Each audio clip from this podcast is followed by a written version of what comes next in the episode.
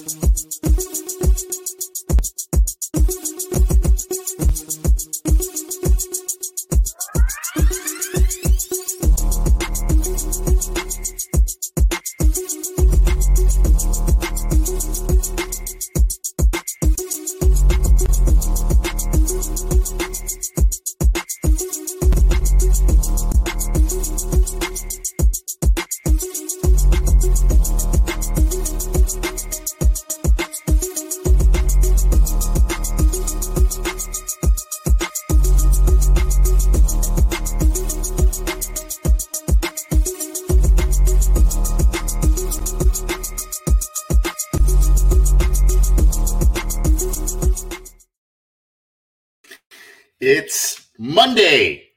It's time for headlines, news, and everything pertinent to the Cincinnati Bengals, the AFC North, and the NFL because training camps are opening. I'm Anthony Cosenza, part of this show we call the Orange and Black Insider. Uh, might be joined by another guest host here in a little bit. Don't know for sure.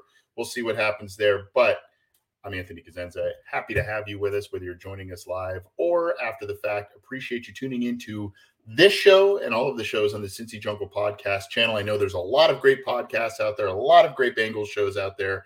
We appreciate you hopefully making us your go to show. And if not, at least putting us in the rotation. We appreciate it.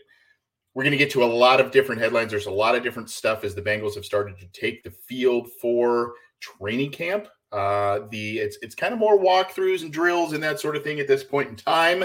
But obviously, as guys report, there's a lot of different news. And oh boy, is there some talk about some contracts with the Stars, this co- continuing ongoing saga with the contract extensions for Joe Burrow, Tee Higgins, and others. We're going to share a lot of different stuff on the screen for you. So hopefully, if you like the video side of things, you uh, give us a subscribe on the YouTube channel down below on this side here, right down there by the Cincy Jungle icon. Our show icon is there. So click that. Then click subscribe. Click the bell to be notified when we go live, when new content is available. Give this video and other videos we've got out there that you do like, give them a thumbs up if you would. You also got to give a thumbs up to the Cincy Jungle Facebook page. We stream live. I, I want to say Twitter. I don't know if I can call it Twitter anymore, right? It's X, I guess now.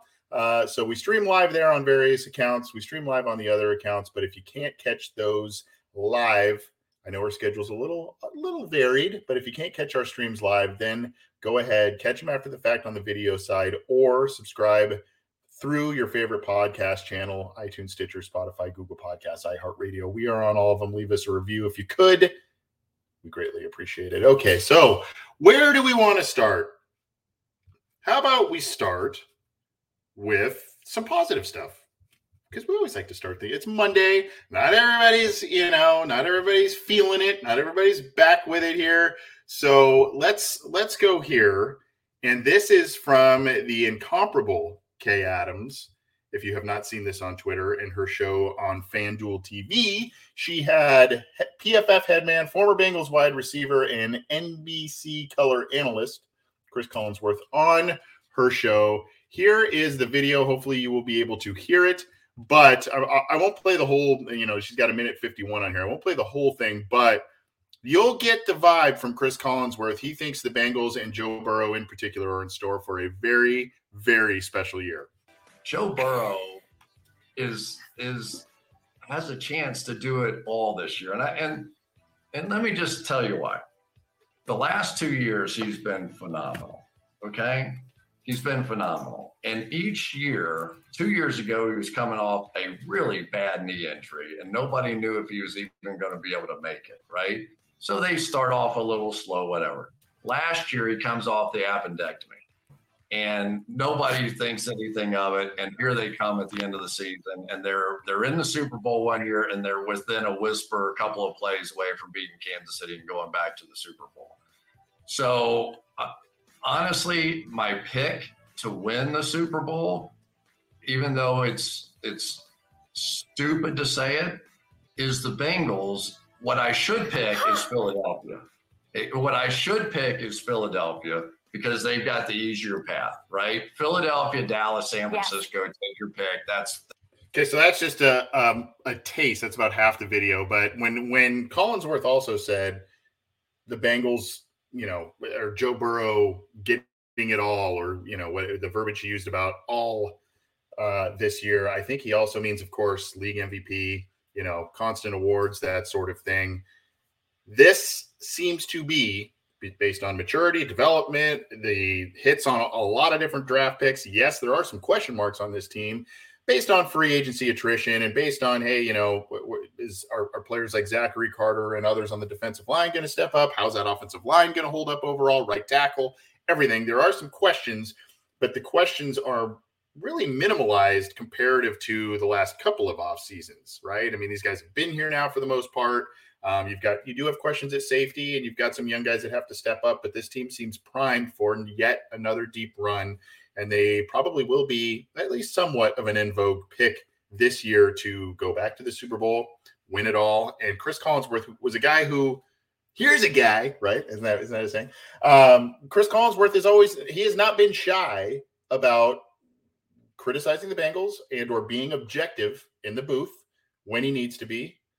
But he has also recognized greatness. He has also recognized how good this team has been the past couple of years.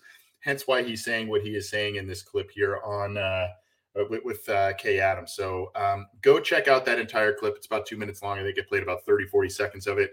Uh, and obviously go check out Kay Adams' show on FanDuel TV. She has a lot of great guests and she is highly, highly entertaining, near and dear to Bengaldom's heart because of her attachment to the team in their Super Bowl run a couple of years ago and since really since really so we'll keep it rolling though uh the the vibes are good and real quick a lot of I, I, see a lot of our our buddies, a lot of Bengals fans made it to this guy's birthday party, and that is Mr. Joe Mixon, who had one of those uh, what was it, a all white or whiteout party or whatever you call it, um, similar to the one that I guess Joe Burrow went to over July 4th or Memorial Day, whatever it is here. You can see here, happy birthday, Joe Dean. And that is officially as of this morning. Happy birthday, Joe Mixon. Yeah, he's got a new contract. Maybe not the one he was envisioning, but hey, he's he's with the team. He's still making uh, good money, and a lot of his contemporaries at that position can't say the same at this point in time. We'll talk more about that in a little bit. But happy birthday, Joe Mixon, a valuable member of the Cincinnati Bengals locker room leader, and hopefully he is primed for a big, big year coming up for the Cincinnati Bengals because hey, they they they take that. They would like that. Uh, getting back to hey you know he had he had some nice games obviously last year the five touchdown game. I mean he had some really nice games last year missed a little bit of time. Perine stepped in and played nicely but Mixon in 21 he had you know he was great from multiple facets uh, and and you know basically was a pro bowl back obviously didn't go to it because of the super bowl. So if they can get that kind of production again out of him and then you know supplement him well with Trayveon Williams and Chase Brown that's a win right there. But happy birthday Joe Mixon. You you hopefully you had a great, great day. And it looks like a lot of Bengals fans and a lot of others had had a great time at the party. I think it was last night. Uh, so if you went there, definitely share some pics and stories with us if you were if you went there. Um, all right. This is just another, you know, hey, let's just gush over Joe Burrow real quick. I found this. I think it was late last night. Um, Matt Bowen, who does a lot of film breakdown here, uh, obviously former NFL safety, just talking about he's you know went through Joe Burrow's throws versus pressure on 22 tape pocket mobility slash movement best in the league. Now, obviously, people are going to say, well, wait, you know, what about what about Mahomes? What about Lamar Jackson?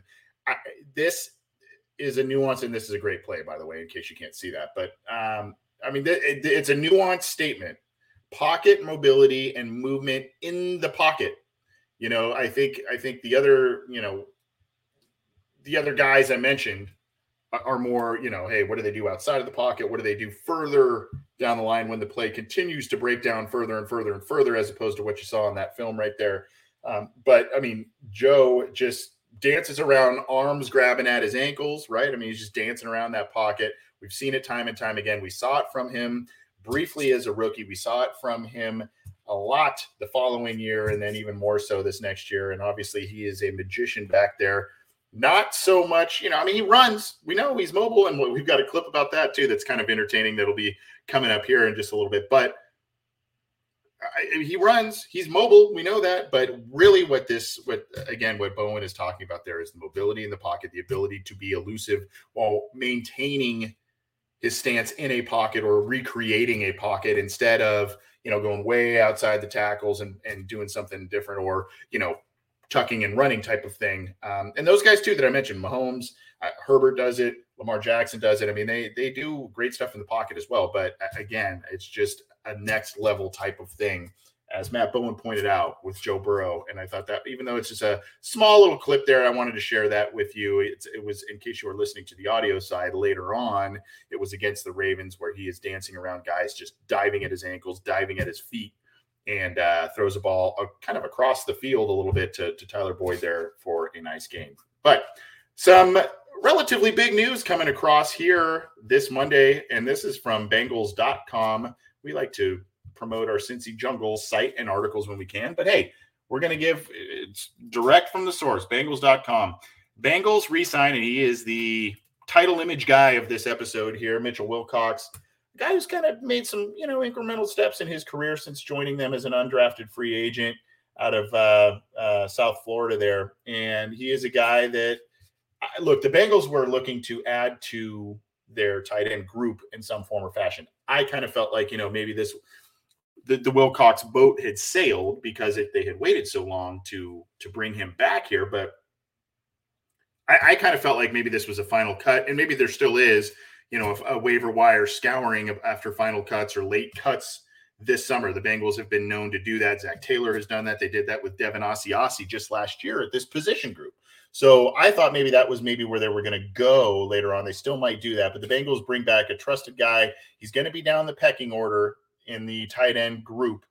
But now, you know, he's your TE3, TE4. Um, you you have here uh, the um, him coming back, six foot four, 245, fourth year player, and uh, 30, 31 career games, 20 passes, 155, and one touchdown uh, reception for Mitchell Wilcox, a guy who also is valuable on special teams. But they did place Mitchell Wilcox on the uh, he's on the active but physically unable to perform list. So he is on the pup list upon re-signing here. So obviously the Bengals are going to monitor that. They're going to re, you know, get him through the rehab process and everything. And then once he's ready to practice, they will take him off that pup list, put him on the active roster, and, and off we go. But uh, Mitchell Wilcox, a guy again, you know, uh, the Bengals love the and forgive the term, devils you know, the devils they know, than the devils they don't, right? So that's why guys like Wilcox, that's why Drew Sample are back in the fold. Not only because the offensive coordinator, Brian Callahan and, and Zac Taylor, head coach,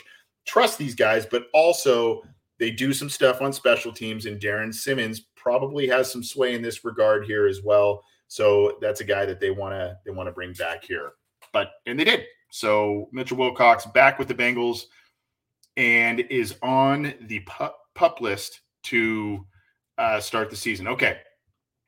Keeping on, keeping on. Let's go. This is from our, our guy, Drew Garrison, writing this up on Cincy Jungle, the Bengals. And I'll, I'll kind of breeze through the actual article a little bit. No offense, Drew. Love you, buddy. But because there is an associated, and I'll, I'll give you the, uh, I'll give you guys the link in the live chat here, but uh, there is an associated video. I don't want to play the whole video but it's worth noting some quotes from Mike Brown, who sat down with uh, media members today, as of you know Monday. Um, here you go, right here. Uh, this is via Jay Morrison, who is now at his new post at the uh, Pro Football Network.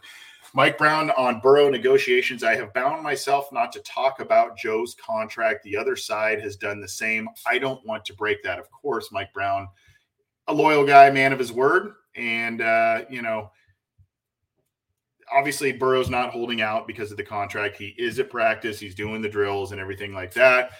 Same thing with OTAs. He's doing his deal and being a leader. Um, and here is from Caleb Noe.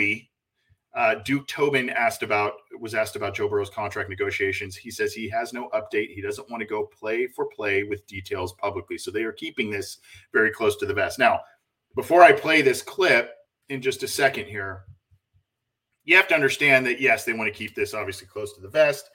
This is, you know, these this kind of sensitive stuff, right? I mean, it's it's a lot of money. It's a franchise player, one of the best in the league. I mean, it, there's a lot going on here, right? So obviously, both sides want to respect that.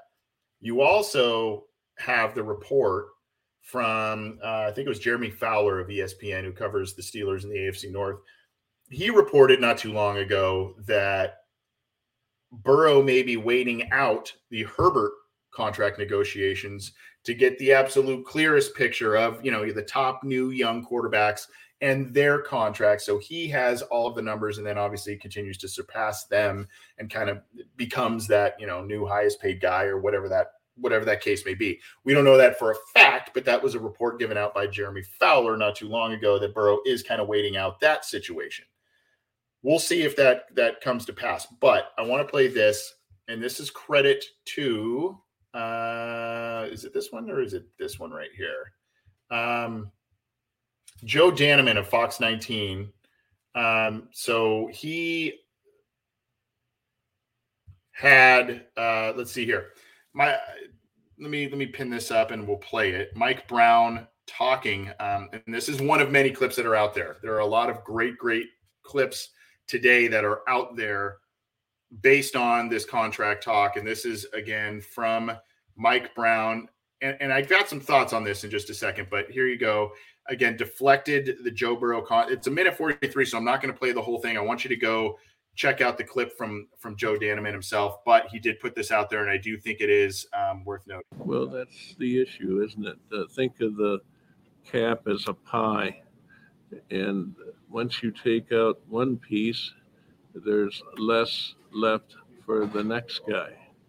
And it just is obvious that uh, when all teams are essentially paying the same thing, we're all paying up to the cap, no more, just that amount. And, pardon me, uh, it, it um, uh, is hard to fit everybody in. It's impossible to fit everybody in at the rate they wish they could be paid.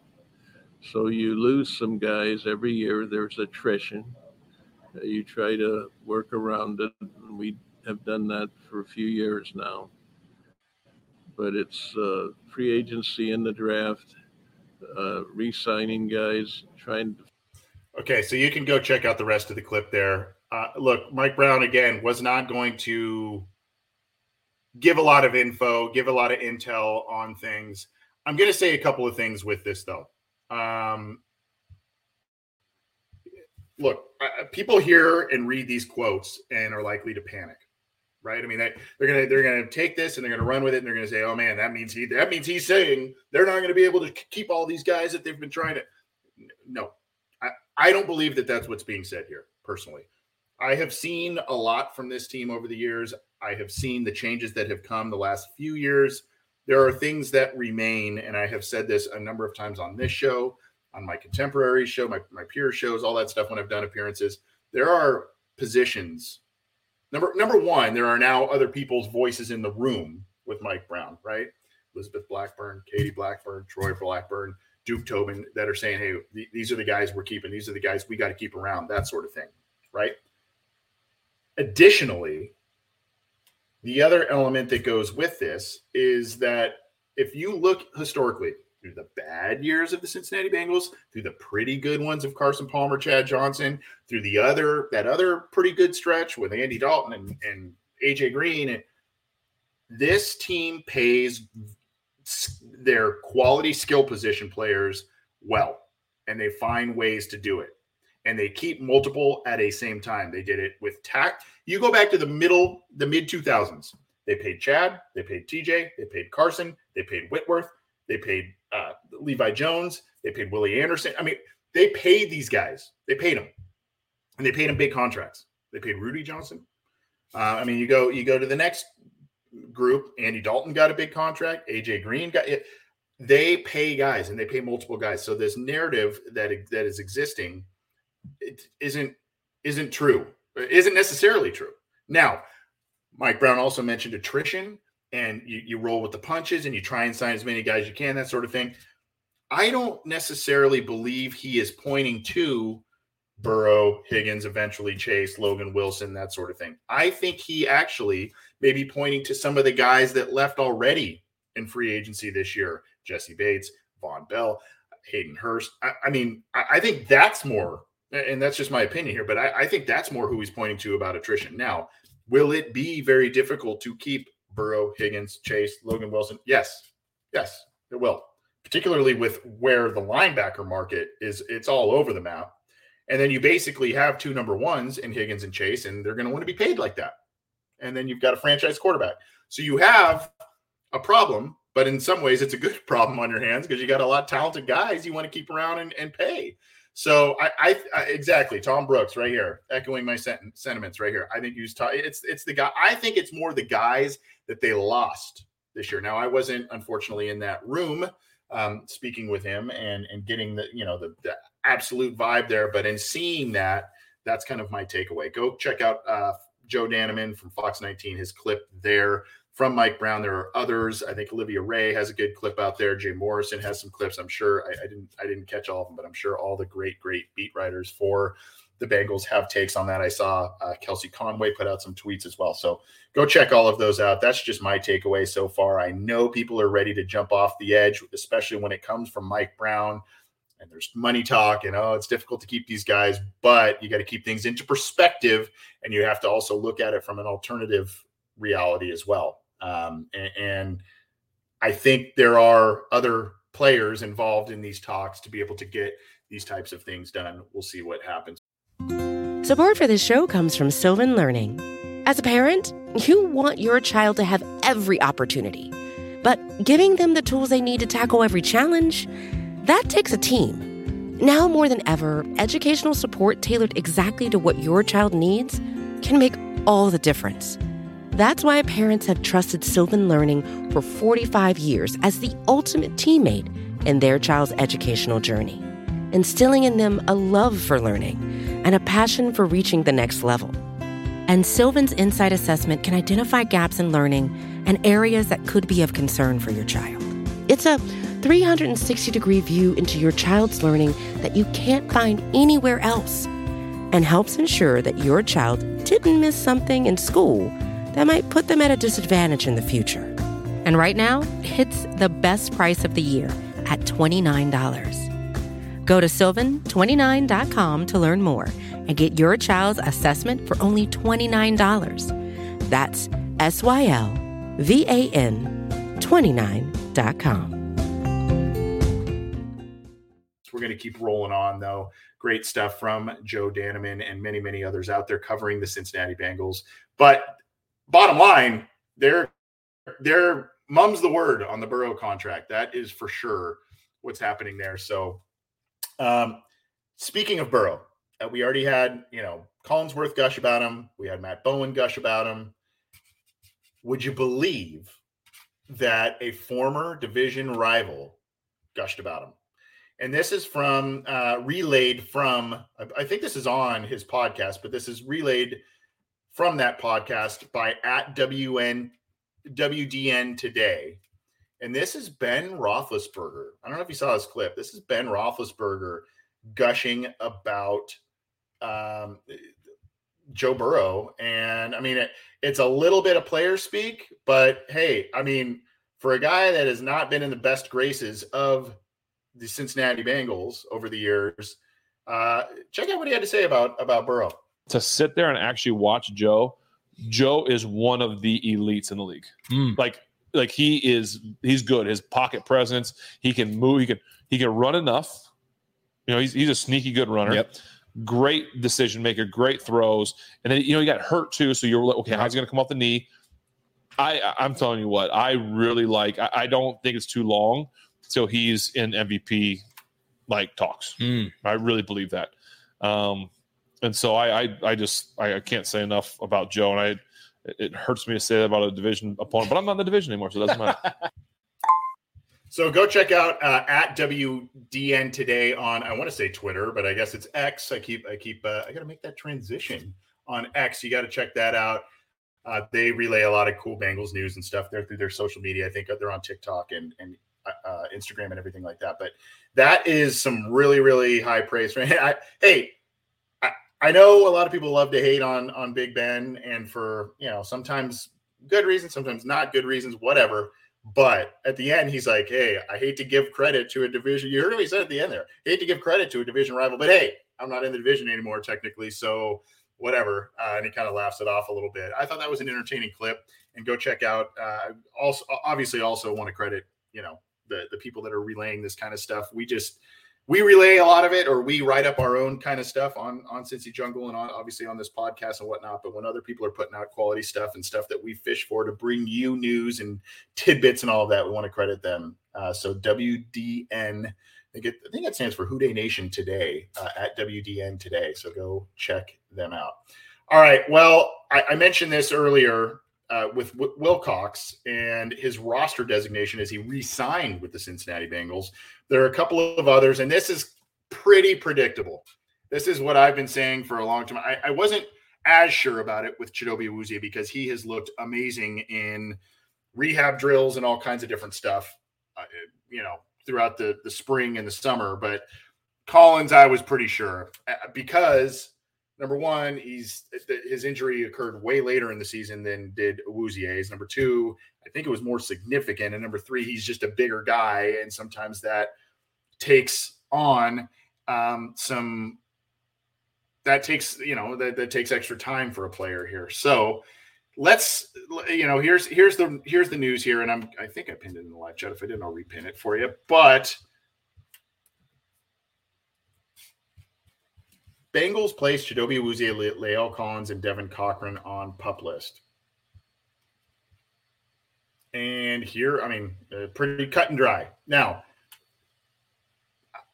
Bengals fans are some of the most well educated and football savvy people out there. So I just want to put this out there, obviously. And this, I think we all learned this regardless of what age we were. I think we all learned this the hard way with the, uh, what was it, the Antonio Bryant situation uh, about 15 years ago with the Cincinnati Bengals. But essentially, you have them on the pup list. And then when you take them off and they're practicing, they are obviously no longer able to be on the pup list. And then you got to have roster designations for these guys. So the Bengals are obviously going easy with Awuzie and Collins, and of course Devin Cochran um, on there as well. But uh, yeah, so I, I, I tend to think again because of the timeline of the injury and and the other factors I mentioned. I tend to think that Awuzie will come off of the pup list sooner than Collins. When that is, I don't know.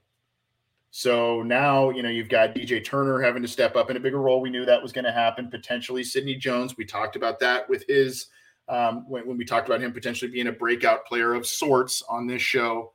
We knew that you, you know, this was going to kind of be the thing that Awuzie was going to be a guy that was going to have to sit out the, at least this first part. Is he going to be ready week one? Don't know. Is he going to be ready week two? Don't know. He could be off of the pup list at that point, but the Bengals sit him for a game or two.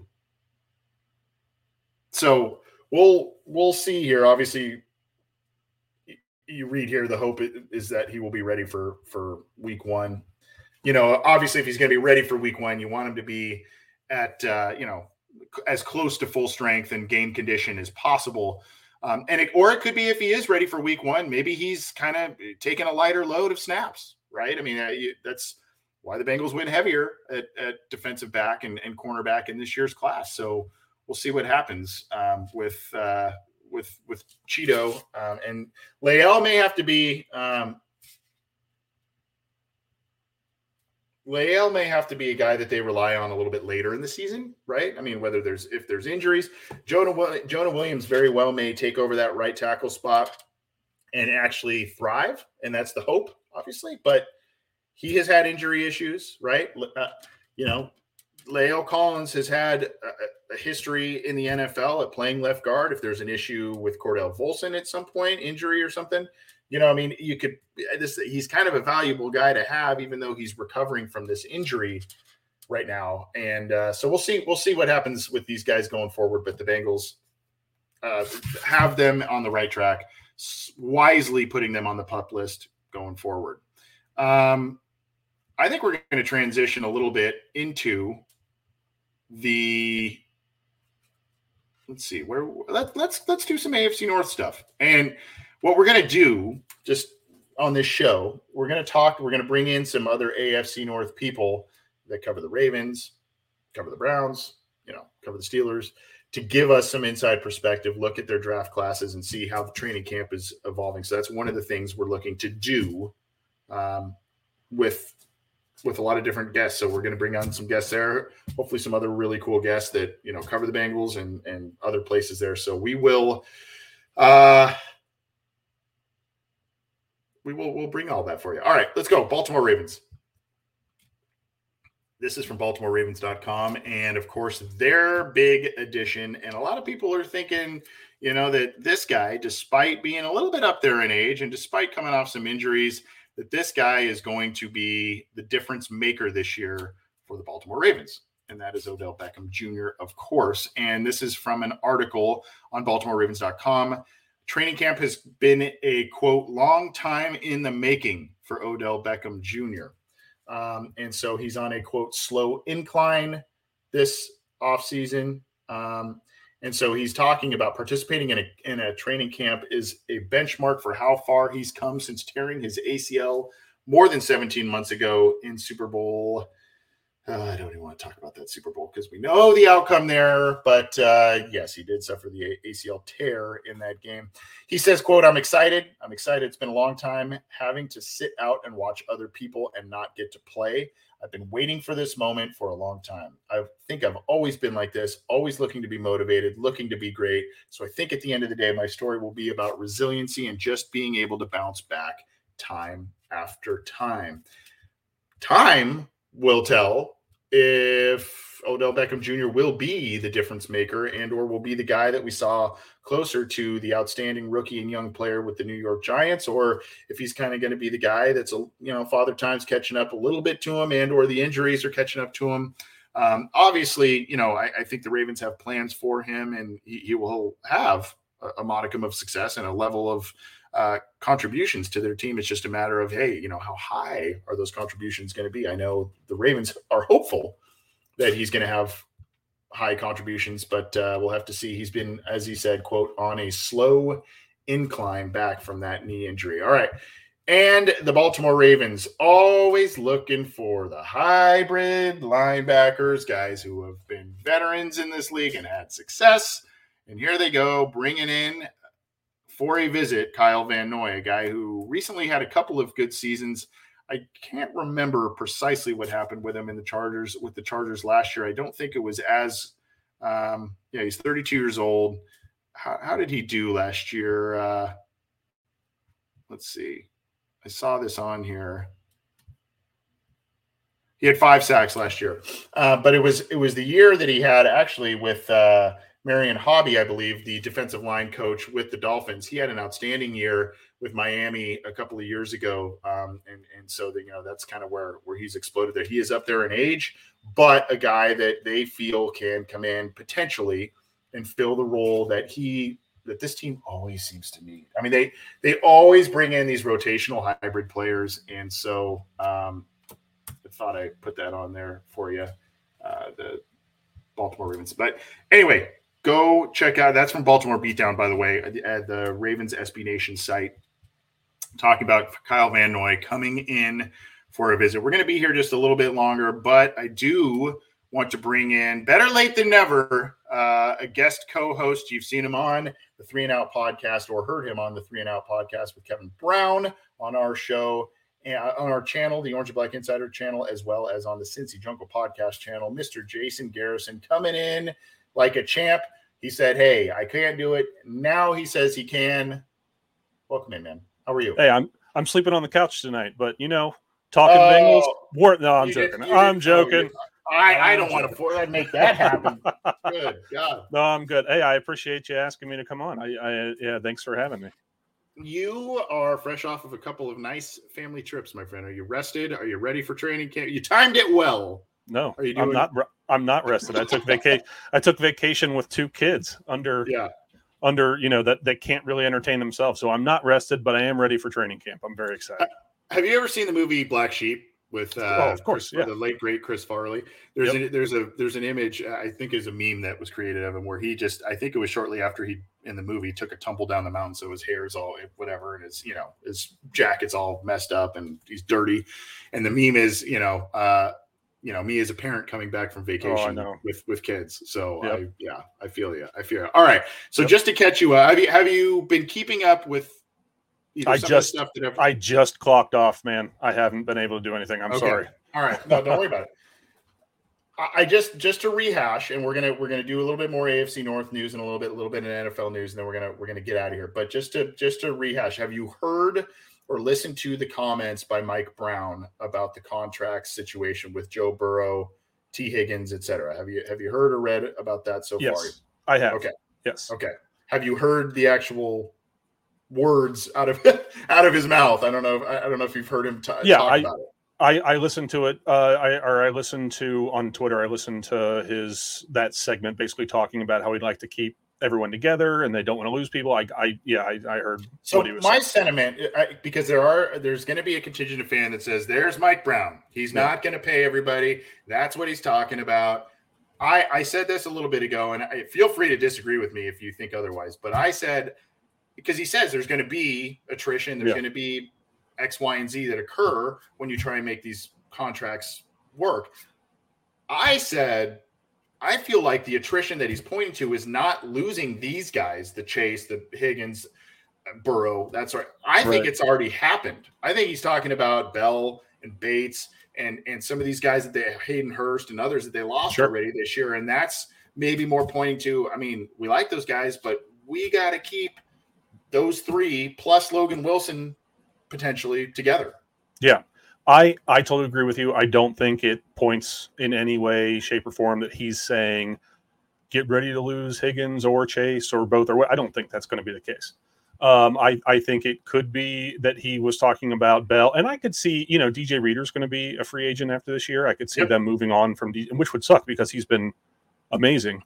Um, but I could see, you know, DJ Reader, Chidobe Awuzie is going to be a free agent where they're saying, you know, they're going to lose these guys, and that's I I get it. I I I get that. I don't know if they'll be able to keep Higgins. Um, I absolutely 100% believe that they will extend Burrow before the season starts. I, I don't think that there's any question in my mind that that will happen. Right. Um, uh, you know, Chase next. I think I I I think that they'll be able to extend Chase. I don't know about Higgins. I'd love to see all three of them be kept together. Um, but uh, yeah, I don't think he's warning people that they won't be. I don't. I think it's more coach speak out of it. That's what this way he doesn't. He's not going to overextend himself. He's like a doctor. Yeah, you're going to be just fine, and then you're not. You know what I mean? Like he's he's just saying using the just not making any promises that he won't. He possibly wouldn't be able to keep. He's just coach speak. I'm not going to give up too much. You know, that's Yeah. all it is. Yeah. Um, okay. So quickly, the the big one of the big pieces of news, aside from kind of pup list designations and all that kind of stuff, uh, recently is the Mitchell Wilcox re-signing with the Bengals, and I kind of thought that you know maybe the Bengals. I mean, they've got prior to him coming to the team, they had Irv Smith, Drew Sample, Devin Asiasi was is still there, Tanner Hudson. I think Nick Bowers and uh, was it Christian Trahan? I think are all tight ends on the roster right now. Right. I, I kind of feel like I felt like before this signing that the Bengals were maybe going to go, you know, waiver wire scour for a late cut like they did with Asiasi last year, and then eh, and then they bring in Wilcox here because I thought that that ship had kind of sailed. Do you still see? Do you still think that that is something they look at, or do you think that they are likely to keep, you know, three or four, and that's going to be Irv Smith, Drew Sample, Asiasi, and or Wilcox? Well, I, I know that they said that they put Wilcox on the pup list. I'm not really sure Right. what his injury is. I don't. I don't know. Do you know? Uh, I'm, I, I mean, I it happened a while ago, so I gotta, I Yeah. gotta I'm looking it up. I don't really know what his what his health status is. Um, I think they're all in on Irv Smith Jr. I think that they are. You know, I think they think that he can be everything that C.J. Uzomah or that Hayden Hurst was, and maybe more as a re- especially as a receiver. Um, Drew Sample, you know, I think he's a fine backup. He'll be okay. He's an extra blocker. You know, he'll contribute occasionally. Uh, uh, you know, as a as a pass catcher. Same with Asiasi, but I th- I don't think that they're going to be looking, especially now they've brought Wilcox back, and if he's healthy enough to go in the regular season, I don't think that they're going to be looking to bring any other tight ends in. I think they're pretty happy with the roster the way it is. I you know maybe some uh, as far as like positions they're looking with with late cuts and stuff like that. I could possibly see some defensive line and stuff, but I think tight end is probably on low on their list of priorities. Yeah. All right. Well, we're gonna we're gonna get back if you're okay with it. those. Are kind of the major things. A lot of it, a lot of the others were some clips I played of people gushing about Joe Burrow and all kinds Yeah. of stuff. Uh, some prominent people. But we're gonna get back to some AFC North stuff here, um, and let's let's roll with the Cleveland Browns. And this is from clevelandbrowns.com. And this is an interesting article here. Marquise Goodwin's recovery. And this is from Doc Llewellyn. Um, Marquise Goodwin's recovery is, quote, inspirational for Amari Coo- Cooper and Brown's teammates. I, I- I bring this up and I'll, I'll talk about some quotes. I bring this up because I think there's kind of some moves that have flown under the radar a little bit by the Browns um, and, and how they've kind of rebuilt things from, from last year. But he was sidelined uh, with blood clots. Um, Mhm. the, the, the Browns announced Friday, and then um, the quote here from Kevin Stefanski is: "It's very scary, and right away you worry about Marquise and his health. All of it remains to be seen from a health standpoint and when he is ready to go. In the meantime, we're supporting him, and he is listening to doctors. Um, so." You know, it's very inspirational, said Cooper. We're used to adversity and the ebbs and flows. Uh, you know, uh, a lot of people are high on Cooper, rightfully so. Good route runner, and then you've got Goodwin here. Hopefully, this situation remedies itself, and he comes back, and you know, he's he's healthy and ready to go. But there are still some key players. They've got Ch- they've got Chubb, they've got you know Myles Garrett, and they've got a, a, still a good offensive line. Um, they've they've sprinkled in some players. I think was it Za'Darius Smith was it was an addition Mhm. as well. So I mean they've they've sprinkled in some players here, and they've given the Bengals some fits. So I mean I guess just from a macro perspective, your your kind of thoughts about the Browns as they from a Bengals perspective as well, Yeah. macro Bengals perspective. Your thoughts kind of on the Browns and how they've retooled. Obviously, Deshaun Watson getting more football in, under his belt and kind of being in this system a second year. Uh, I don't know. Are, is this a team that scares you, or is it still kind of hey Ravens, and that's really Um, where the focus is? I mean, the AFC North is the AFC North, and AFC North football games are are notorious for just being ugly, grind them out games. You know, you could have a, you could take the best offense in the league, and if it's an AFC North, you know, high flying offense, and it scores 17 points in a win in an AFC North matchup. You know what I mean? Um, the Browns have a very good defense. They have two good. I mean, Myles Garrett is maybe the best four-three edge rusher in the NFL. Uh, you know, good secondary, um, good offensive line. The only place they're kind of lacking, I think, is in the wide receiver room. Not to say Amari Cooper's bad or anything like that. It's just that they don't. If you look at the AFC North wide receivers, wide receiver rooms, you have the Bengals, who maybe have the best group of wide receivers in the NFL. Uh, the Steelers have Pickens. They have Diontae Johnson. They brought in Allen They're up there. Robinson. Yeah. Yeah. The Ravens uh, brought in OBJ. They drafted a guy in the first round, Flowers, I think, in the first round. Uh, and they still had s- somebody. I'm sure they have somebody. They also have a great tight end. Um, and uh, you know, so I think the the the Browns have the worst group of receivers in the AFC North. Not to say they're bad. They're just they don't rank as high. But they also have Nick Chubb, who I think is one of the best running backs in the league. Um, so yeah, I mean, they they do scare me. Um, but it's all going to come. It's all going to come down to Deshaun Watson. If he is who they paid him to be, which is still this in this the contract is outlandish to me. But if they paid him who if if he is who they paid him to be, then they could be scary. But I don't think top to bottom this team is as good as the Bengals are. I, I mean, Right. at all. I think the Bengals are better in every way, but it's the AFC North. You know what I mean? Elijah These- Moore, yeah, Elijah Moore was added. Um, Mm, okay. Donovan Peoples Jones, the guy that just has routinely destroyed the Bengals, for- especially with Mhm. Baker Mayfield. Um, Yeah. He's he's still in the room. Anthony Schwartz, he was a draft pick a couple of years ago.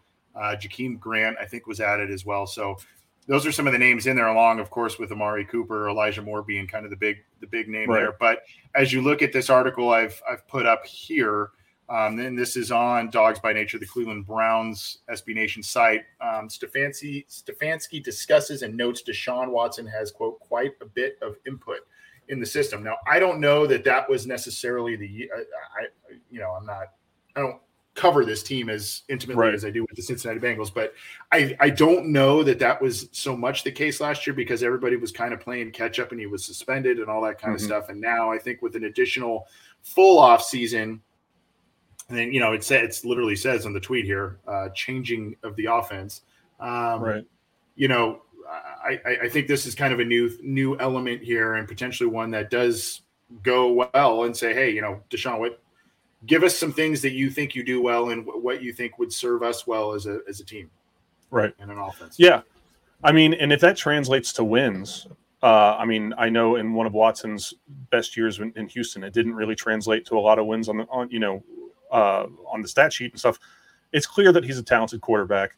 Um, you know, I, I think that he could be dangerous for the for the Bengals. Um, you know, it's it's AFC North football. It's ugly football. That's I, how I expect all these games to go with AFC North is just ugly football. I don't expect any NFL team or any AFC North game to be a shootout where it's like 40 something. You know, remember, do you remember the Bengals Browns games where it was, or the Bengals Browns game uh, several years ago? It was like 43 to 42 or some crazy. Do you remember Well, that? there was that one, and then there was like the yeah the 50, 51 Yeah. to yeah, and that was that. I mean, there were nobody could stop anyone on defense, and I think really what, Yeah. ended up ending that one was the Deltha O'Neal pick six of all things. Right, It was right, like right. Nobody, nobody could stop anyone with with defense, and then that's how I that think one that's. I think that's the outlier for for AFC North football. It's it's mostly ugly, you know, some turnovers. I expect rain for some reason, just bad weather. You know what I mean? Just that's just Yeah. AFC North football. So every team in the AFC North I think is scary. I think the AFC North is the best division in football. So yeah. Yep, I but- agree. Let's move on to those lovely, lovely Steelers and some some news with them here. Uh, where do we want to start here? Well, let's talk because Joe Mixon's contract has been kind of the talk of Bengals circles here. Najee Harris is now among one of the NFL running backs on Saturday's Zoom call discussing suppressed contract market um, per reports there. And obviously, I think maybe Saquon Barkley. I don't want to miss, you know, Joe Mixon was in there. Joe yeah, Mixon was on the call. Yeah. yeah. So there are a lot of different guys in there saying, you know, hey, we're. I look. There's a devaluation of the position. There's no doubt about it in the Mhm. NFL. Um, and I, I think you know teams look at it, at it from a pragmatic standpoint and say, look, I mean, we can get guys who can contribute on you know quickly on a rookie deal that Right. give us you know the same kind of production that a running back on their second or third big contract. Well, yeah, their their first big contract after their rookie deal, or their second Right. big contract after the rookie deal. Um, we we can get similar production from these young guys, but you know, I mean, these guys are saying, hey, well, I mean, we're they're taking the brunt of the beating, quite honestly. Right. I mean, if Sure. you're if you're carrying the ball 30 times and, and catching it another five to 10, I mean, you're, you're getting tackled most likely, unless you have a great game, great Right. game. Um, I mean, you're getting tackled and hit pretty hard, probably 37 plus times on 40 touches, Yep. right? Yep. Um, so, uh, you know, I, I, see where they're coming from on this, but uh, Steelers Najee Harris, I think he was one of, if not, I, he's kind of one of the leading voices, I think, on this deal. But uh, yeah, Well, I think there's a few things that have been responsible for for the the devaluation of the position, and one is that quarterbacks have been more mobile. Is you have you know Lamar or uh, you have Jackson, you have Jalen Hurts, Burrow can run if he needs to. There's there's a lot more like Carson Palmer, where his feet were made out of concrete, and if he, you know what I mean, just where he had to stand there, like those guys, and they still exist, but but there's this new wave of quarterbacks who can get things done uh, with their legs as well if they need to, even if it's not running downfield. You know, like like um, Jackson or like uh, uh, Fields do in Chicago. You know, like Burrow can get things done downfield if he needs to, but he's so good at moving around in the pocket, better than Palmer ever could have dreamed of being. You know, I think I'm faster than Palmer, and I'm I'm not fast at all. Um, but so there's that, and then there's the fact that like all these, you know, Isaiah Pacheco is a great example. Isaiah Pacheco is a seventh round pick. He comes in, he almost immediately he I, he supplants the um, uh, uh, Clyde Edwards-Helaire, who was I don't know what round he was drafted in, but it, it End wasn't the the seventh first. end of the first, yeah. And he's kind of the the I mean that offense flows through Patrick Mahomes. So I mean the running back doesn't really matter, but the running back has been Pacheco, and they don't have to pay him what they might have had to pay Clyde Edwards-Helaire had he done really well. You know what I mean? And the the end of the whole this the whole offense, everything, all the schemes now, everything flows to the quarterback. The quarterback, it, it's always been the most important position in football, but now maybe more so than ever. So offenses are scoring with their quarterbacks. They're not scoring with running backs. I mean, there's a few, you know, Derrick Henry's uh, an, an example of a of an outlier there, but there's only one Derrick Henry. You know what I mean? Mhm. Um, and when he's gone, I don't know. You know, just bell cow running backs. Just is not really that much of a thing anymore. So it'll come back. I do think it'll come back. It's going to ebb and flow. It'll come back. Everyone will be running and running their defense in like these nickel packages to stop these downfield offenses, and then someone's going to find the next Derrick Henry, and he'll get paid a bunch of money, and teams will copy. That's a copycat league. Yeah, Sorry, and maybe, and yeah, no, and maybe. uh, Well, the, the thing is, right now too, is while there there are some good running backs in the league, that you know, there's not a lot of quality, at least depth on, on offensive Right. line. right. You are seeing you are seeing this, particularly from that 2020 class, but you're starting to see this. You know, again, a renaissance of good quarterback play throughout the league, where a lot of teams have good quarterbacks. Yeah. And because of that, that's where the money's going, and it's going, or it's going to go there, right? Right. So you know, when you have a big deal for Hurts, you have a big deal for Watson. You're having uh, uh, what's going to be a big deal for Burrow, a big deal for Mahomes, a big deal. What's going to be a big deal for Justin Herbert. You look down the line, two is probably going to get paid somewhere, right?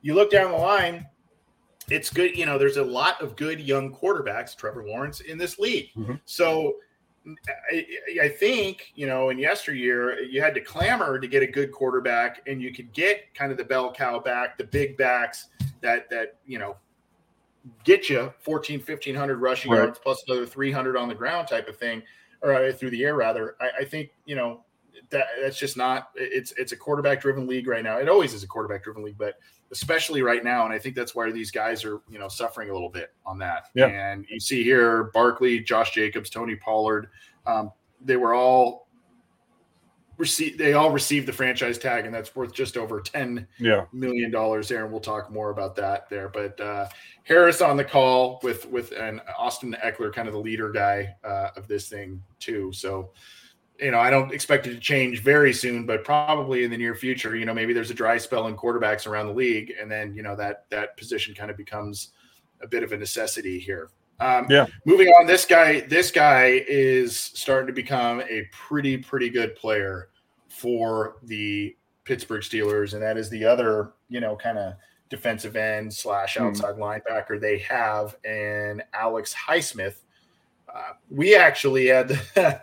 you can blame us for it. We actually interviewed Alex Highsmith when he was entering the draft, not, but it was right before he was selected. And I said to myself, I said, you know, this was a guy I really, really liked for the Mhm. Bengals in some capacity. But as I ended that interview, I said, this guy's going to get drafted by the by the Ravens or the Steelers. This is that tweener guy. I just knew it. And, and lo and behold, he goes to the Yep. Steelers. I'm going, oh, and because he was like such a nice guy, right? I'm like, oh, come on. Anyway, um, he's got a new big deal, and so now the Steelers, you know, to combat the great quarterbacks in their in their own division, they have Watt and they've got Highsmith, and they still have Hayward, and they're ready to go. But uh, his quote: a five year contract for Alex Highsmith. Um, he did have a uh, gosh, he was the team high team leader, 14 and a half sacks last year and five forced fumbles. The number one goal is the Super Bowl. We've got to get back to that. Highsmith said at the UPMC Rooney Sports Complex, everyone in this locker room has the goal of not only getting to it, but winning it. That's the number one and only goal. So a big, big uh, five, what would I say, five year deal? Uh, Yeah, five-year 25 deal. years old. So, I mean, this is kind of the big, the big payday for him. Congratulations to him. Not great news for the Bengals or the rest of the AFC North, though. Right. Yeah, and this is and uh, with the quarterbacks coming, uh, with all these great quarterbacks, uh, you know, quarterbacks in the AFC North where they have to deal with Burrow, they're going to have to deal with Lamar Jackson. You know, they they'll have to deal with Deshaun Watson if if he turns out to be who the Browns hope he is.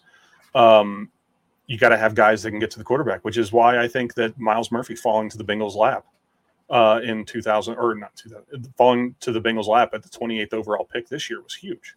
You know, um, but yeah, I absolutely. I think that they that they realize that it, you know with these good quarterbacks and good quarterback play, you got to have guys who can get to the quarterback. So Yeah. Let's go to just kind of some various NFL headlines, and then we will pop out of here. This was a scary moment, but I think he's going to be okay based on reports here. A guy that I think a lot of Bengals fans wanted Cincinnati to look at after the losses Yep. of Vonn Bell and, and Jessie Bates, but CJ Gardner Johnson suffered a non-contact knee injury, was carted off the field. But I saw multiple reports. One here that is referenced from Tom Pelissero saying, "quote He's fine," and another I think from Field Yates of ESPN saying that the MRI showed no structural damage. So it seems like he dodged a bullet. But anytime you see the cart, it's like, or hear about the cart, it's like, uh, yeah, Right. yeah, it's Well, it's not just the cart. Uh, It almost seems that when you hear about these non-contact injuries, it's almost always a bad knee injury. So I'm glad to see that he's doing. I don't. I don't ever want to root for a player to get hurt. So I'm glad that he's doing well, uh, or that he seems to be doing well. I hope he's fine. Um, but yeah, those those uh, especially this early in training camp, man. Can you imagine the Oh. big free agent acquisition? I, I don't want to think about it. I don't want to think about it. Yeah. It'd be terrible. yeah. Yeah, but hopefully he's and doing in, well. And glad in doing stuff that, yeah and in stuff that's just kind of um you know i mean it's just the drills and Yeah, you know, drills, yeah. through stuff it's Nothing not, important. it's not Right. yeah um well this is I this is kind of a a catch-all article here on nfl.com because this tis the season for uh, unveiling throwback uniforms Yep. the bengals have their own white white out jersey or the black white jersey whatever you want to call it um, the Jets have their legacy white jersey. We saw, I thought, and I want to get your your take on your favorite here of some of these throwbacks that we've seen. I thought the Oilers one from the Oh, from the yeah. Titans, that thing was killer. I thought that, Yeah. I thought that one was awesome. I would like to Um, know. I would like to know when the Ravens are going to wear their old Browns jerseys, or if they're they don't want to do it. They're too embarrassed. No, I I love I love the fact that the Titans are going to be wearing their old oil. Those those old Oiler uniforms were great. I love. Yeah, that was awesome. There was that one. Um, who am I missing here? There's the Jets. There's one I really liked too that I can't remember who. Uh, Uh, well, the you had the alternate uniform with Cleveland's, the white. I don't know if you're just yeah, talking okay, about. Yeah, yeah, yeah, that looks good. yeah. I thought those looked Yeah. really good. Trying so hard to be Cincinnati. No, I, I liked it. Though. I did. I did. I, their all white uniform looks looks pretty cool. There was one more. I can't remember which one it was. Um, I, I, they, well, you got the creamsicle, I think, coming back for the Yeah. for the for the Bucks. Uh, Yeah. Did not like. I thought the Cardinals was very bland when they unveiled those Yeah. earlier this year. Oh, it was the it was the Seahawks, the old school Seahawks one. I Oh, thought yeah, that one was really neat. Yeah. Um, going back to the silver and the bright bright green and the bright blue. I thought that was really neat looking too. But it, it's cool that they're making variations for this too. I, I like it. I like it. Now, if if the Bengals, so they have we have the white tiger, which I love. If they do a throwback game, do you have an era of Bengals jersey that you like? You know, the Corey Dillon style. You know, with the with So the that one is tiger. that one is the most visually appealing to me. Yeah. Um, with the with the tiger on the on the shoulder Mhm. and the and the tiger stripe or the Right. striping down it. Um, Right. I mean, I, I- I thought that was a really cool one. Um, truth be told, I like those better than the the ones they had in the you know the mid two thousands. I agree. when they just replaced that. Yep. I do really like their current ones. I think their current ones Yes. are very very sleek as well. But that would I, I, visually that's the one I like the best. But I think it would be really really cool to go back at, just for one game to do Mhm. those old school Pumpkinhead ones. Yeah, Um, Yeah. and and do it on Ring of Honor night and and you know really just embrace. I, may I mean this year, um, you know. I, don't know. I, I just see, you know, that you- they're really doing a good job about embracing history and embracing former players and stuff. You know, if you do the White Tiger one, um, obviously keep doing that a, a couple Right. times a year and stuff.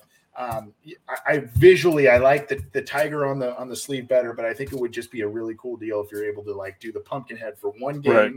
make it the Ring of Honor game. I thought that I think that'd be kind of cool. I used to have an old pumpkin head helmet. I You have no idea where it Oh. is. Yeah, I used to have one. I think it was my dad's.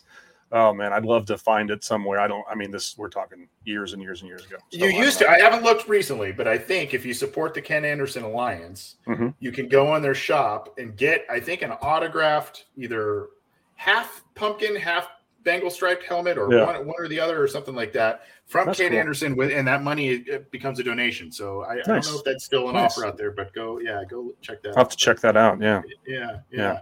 yeah. The big Um, question. The big question is the Steelers going to wear their yellow and black Oh, stripe. Um, it's the God, those worst, worst jerseys in NFL history. I those Yeah. were awful. They were bad. that those ones were bad. Um, th- I, I didn't really like the old old Green Bay Packers uniforms either. Those are pretty hideous. And then the ones that the Jets had when they were the quote unquote Titans, also that like what what was that one like a brown and blue Yeah. or something like I don't. Yeah. That one was that Color was scheme doesn't match. Oh, Yeah. oh yeah, Yeah. all that stuff. Yeah. Yep. Oh, it plays well on a black and white TV, I think, but not. Right. Yeah, yeah, Yeah. I think it Not not 4K. Don't don't bring that to 4K TV. yeah, yeah. Um, all right. Last one, kind of tying into, and of course, if you have anything else you'd like to chat about, Jason, I am game. But this Okay. is on NFL.com. But uh, Josh Jacobs, even though he got the franchise tag, he is not reporting to Raiders training camp after not getting a long-term deal. Austin Ekeler, you know, kind of is at the forefront of this, you know, Yeah. think tank for the for the position group. And I guess Josh uh, Josh Jacobs, who has had a pretty solid career since joining the NFL, um, he's I guess kind of the lead man in terms of hey, I'm I'm gonna I'm you know I'm not I'm not playing under this thing. You know, I, I want a long term deal, and so I don't know as you know teams kind of usually do. They often cave to this, but I don't know just based on this position that that's going to be the case here. Sure. Yeah, I don't I don't know. Uh, With uh, running backs have almost no um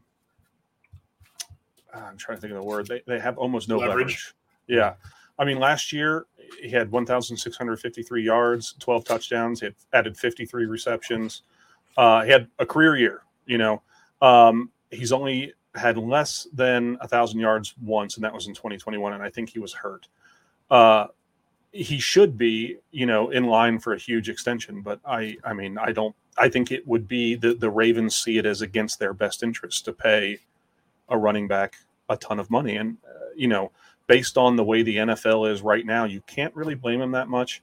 I don't think Josh Jacobs has a ton of leverage. I have no idea what their running back depth looks like, but it wouldn't if he doesn't play. And I can't imagine him not playing. I think it would. I, we all saw what happened to Le'Veon Bell when he decided just to sit out for a year. It just kind of killed his career. Uh, so I think that you know running backs warn from that.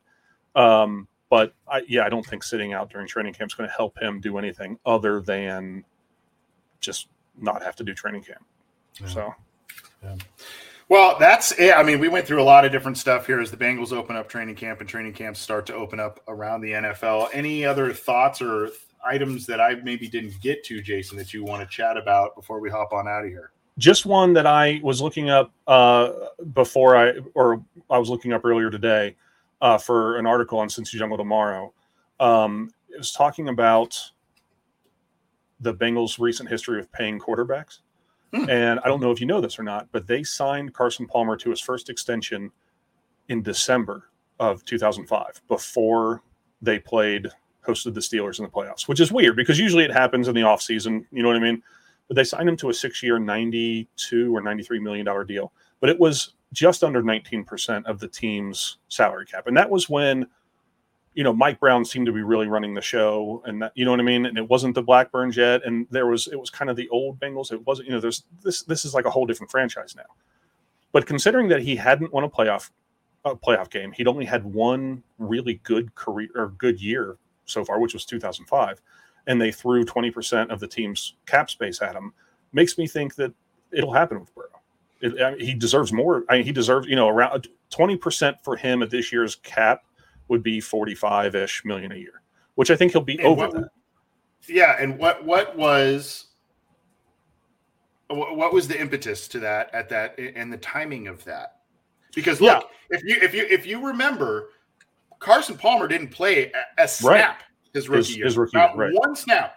Right. So that that's in his third year. You're Mhm. extending him without a year of even playing, right? Right. And what was the impetus of that? The Bengals won the won the division, and Right. you know, uh, Well, went to the playoffs. you think about- in 15 years. Yeah. So Yeah.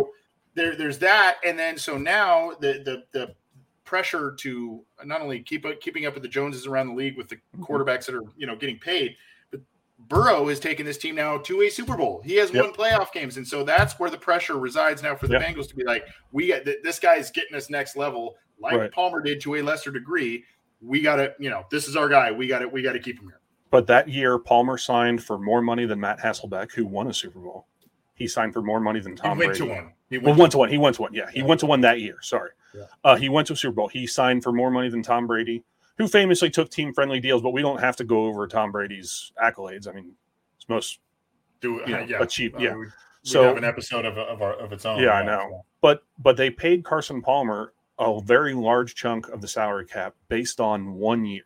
And it, you know, and it was a good thing. They went back to the Super, or they went back to the playoffs in 2009. I'm not going to say that he was a disappointment or anything like that. He he was good.